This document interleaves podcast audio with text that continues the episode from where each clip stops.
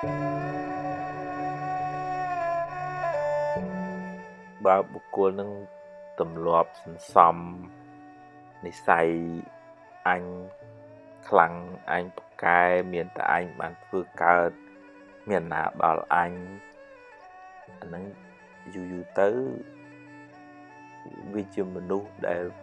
គេអត់ហ៊ានប្រាប់បើនៅក្នុងធម៌លោកហៅ ទុបបចោមានន័យថាប្របាក់បដៅអាគេលែងហ៊ានប្រាប់ទៀតបើទោះជា គេឃើញកំហុសនឹងក៏ដោយអានឹងទៅជាគ្រោះថ្នាក់ទៅវិញចឹងបានព្រះអង្គឲ្យយើងរក្សាចិត្តទម្លាប់ខ្លួន ជាមនុស្សសុវិចោមានន័យថាងាយបដៅងាយប្រាប់ពេលគេនិយាយ ប្រាប់ពីកំហុសខុសឆ្គងយើងទទួលហើយអរគុណដល់អ្នកដែលជួយប្រាប់កំហុសយើងនឹងឧបមាដូចជាអ្នកដែលប្រាប់ថាមុខយើងប្រឡាក់ធ្យូងអញ្ចឹងมัน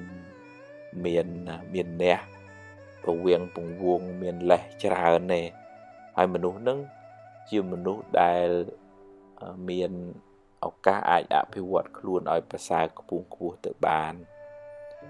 អឺព្រះអង្គប្រសើរសរសើរថាដូចជាអឺ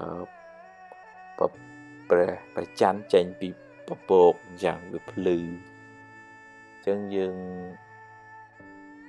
អឺតប្រយ័ត្នប្រយែងអឺចិត្តគំនិតរបស់យើងកុំឲ្យវាដុសស្នឹមទៅលើមានះ ការប្រកាន់គំនិតតលអញបានត្រូវគេមិនដល់អញហើយមិនចេះឲ្យតម្លៃគេនៅពេលដែលគេផ្ដល់យោបល់